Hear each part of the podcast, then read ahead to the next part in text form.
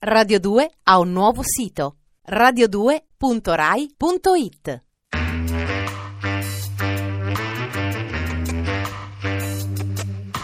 Alle 8 della sera. Il racconto delle cose e dei fatti.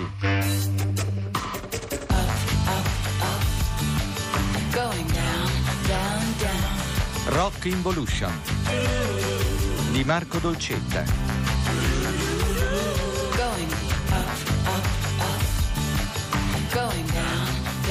Buonasera a tutti da Marco Dolcetta, volendo il percorrere anche questa sera degli itinerari della involuzione del rock, ritengo sia fondamentale rifarsi anche all'utopismo controculturale, che è un'esigenza, un aspetto senz'altro chiaro di quanto si vuol dire.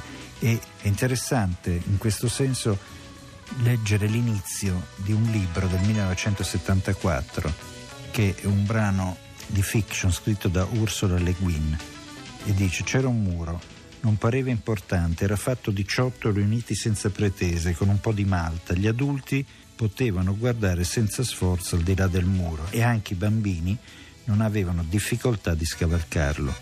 Dove incontrava la strada invece di avere un cancello degenerava in una pura geometria una linea un'idea di confine ma l'idea era reale, era importante. Da sette generazioni non c'era più nulla di più importante al mondo di quel muro. Come ogni altro muro, anch'esso era ambiguo, bifronte. Quel che stava al suo interno e quel che stava al suo esterno dipendevano dal lato da cui lo si osservava. Quindi, secondo la Le Guin, eh, poi nel corso del romanzo si capisce che è una metafora dell'America, l'America che ha queste sue comunità anarchiche di controcultura, queste comunità pseudo autosufficienti. Quindi la proposta dell'America degli anni 70 in questo turning point, in questo punto di svolta, è o chiudersi dentro o chiudere fuori. Una stagnazione comunque viene proposta dalla società americana dell'epoca. O sopravvivono arroccate le microcomunità utopiche o fuori la massa dilagante del conformismo che a questo punto non è più così ben disposto verso la trasgressione ma è quasi reattivo e reazionario, può avere la possibilità di sommergere e infrangere questo muro.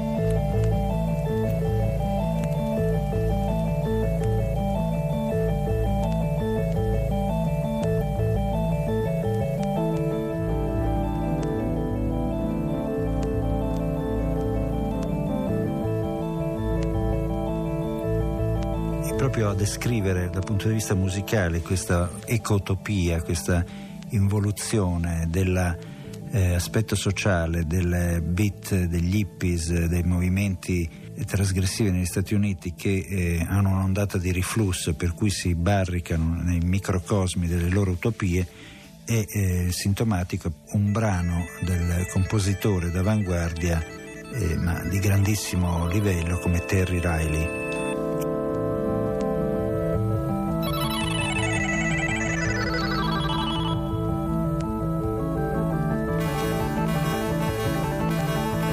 Disco è A Rainbow in Carved Air e parla della fine di guerra, di lavoro, di energia nucleare, di autostrade. Il Pentagono è dipinto a colori pastello, la parte povera di Manhattan viene trasformata in un prato.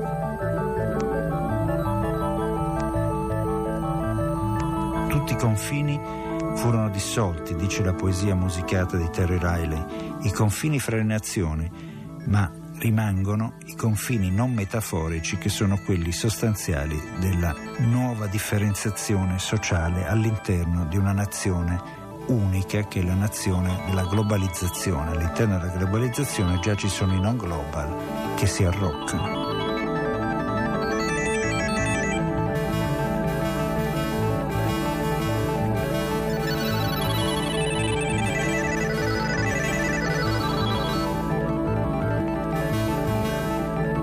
I confini annullati cantavano anche i Birds, la loro canzone forse una delle più famose che è la quinta dimensione, Five Dimension, in cui si unisce psichedelia e immagini fantastiche. Oh, Questa è la quinta dimensione, dice il protagonista. sono scomparsi i miei confini bidimensionali e resta una sensazione di interminabile galleggiamento a caduta libera.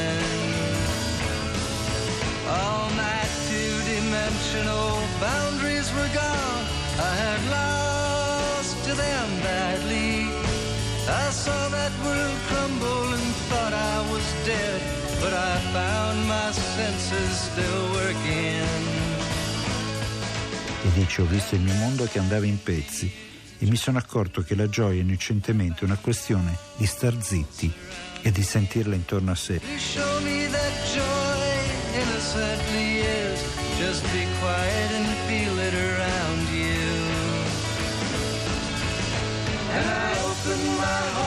To the whole universe, and I found it was loving. L'utopia è quindi come una pura sensazione liberatoria, una fantasia poetica e una trascendenza dei confini del mondo che sta andando a pezzi.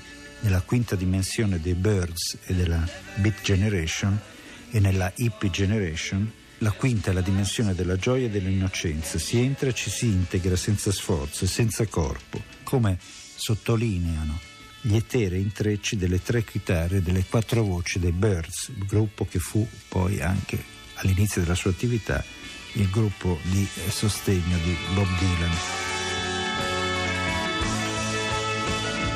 Lo stesso messaggio poi torna in un altro brano musicale. Questo messaggio fa parte del secondo disco dei Mothers of Invention, il gruppo di Frank Zappa. Si chiama Absolutely Free, completamente libero. Wife's attending an orchid show. She squealed for a week to get him to go. Back in the bed, his teenage queen is rocking and rolling and acting obscene. Un musicista Zappa che eh, tende a sottolineare tutta la sua attività di compositore e di musicista da quella che lui chiama l'autorironia. In effetti anche il brano successivo di The Mothers of Invention dal titolo Siamo qui solo per i soldi, We're here only in it for the money, è uno dei più belli che lui abbia fatto e dice che la teoria del Mothers of Invention è della rinuncia alla corporeità per avere una libertà assoluta. I don't do publicity balling for you anymore.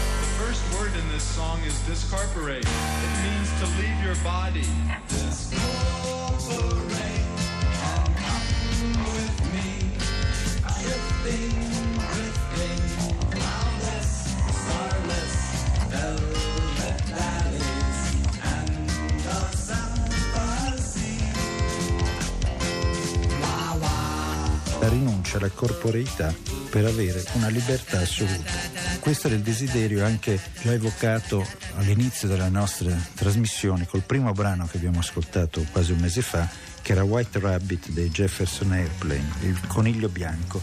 Era un po' il marchio distintivo, il marchio di fabbrica dell'uscita dalla quotidianità soffocante, dalla tendenza ad elevare e trascendere le immagini di cui sono pieni tutti i scenari della vita quotidiana. Ogni quotidiano ha le stesse foto, ogni settimanale ha le stesse foto, ogni telegiornale ha le stesse foto.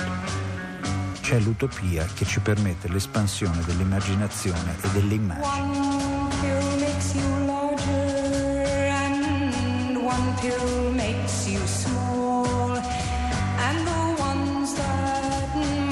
È stata quella la forza propulsiva iniziale della nostra generazione degli anni 60 e degli anni 70, quella che viene chiamata la parentesi hippie.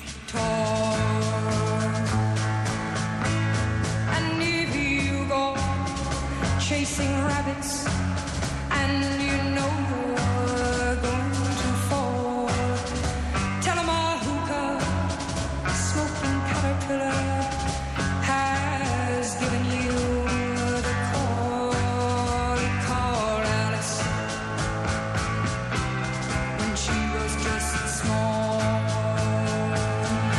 Posto semplice è l'isola del rock and roll. Come diceva nel disco dei Jefferson, si dice si vola verso l'isola del rock and roll e i bambini della Woodstock Nation quindi seguono i dischi volanti di una nuova salvezza e il brano è Have You Seen the Saucers? Avete visto i dischi volanti?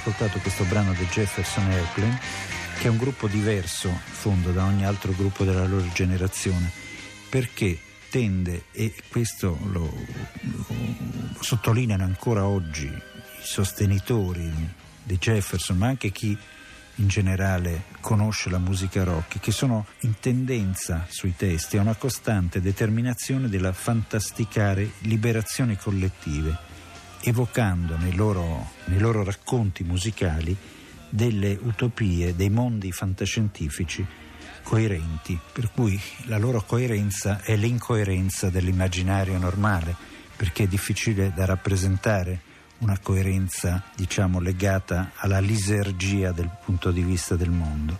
Quindi un altro brano che è totalmente nello spirito dei Jefferson e di questa loro tendenza ad uscire dalla quotidianità per partire nel mondo dell'immaginazione Crown of Creation.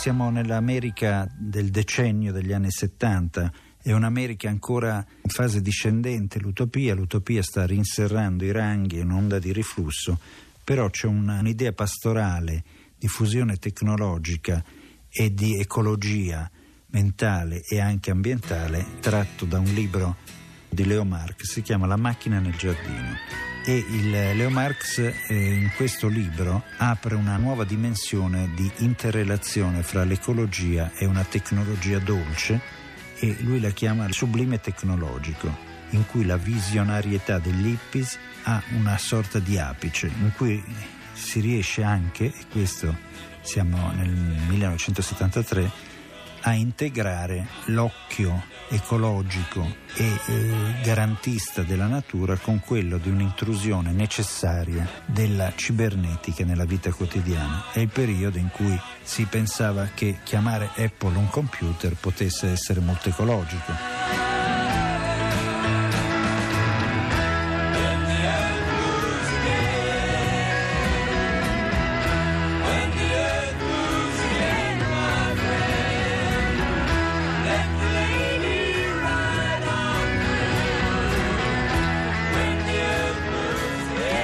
Questa utopia, con questa metafora dell'utopia, l'astronave con i 7000 eletti, come dicono Jefferson Airplane, con tutto quello che comporta questo ulteriore microcosmo che non è più nella terra dell'America, ma addirittura in uno spazio, in un cosmo, io vi saluto e vi do appuntamento domani su Radio 2 alle 8 della sera.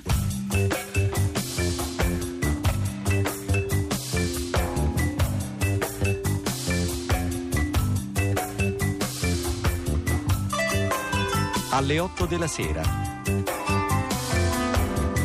Rock Involution di Marco Dolcetta. Regia di Angela Zamparelli. Radio 2 ha un nuovo sito radio2.rai.it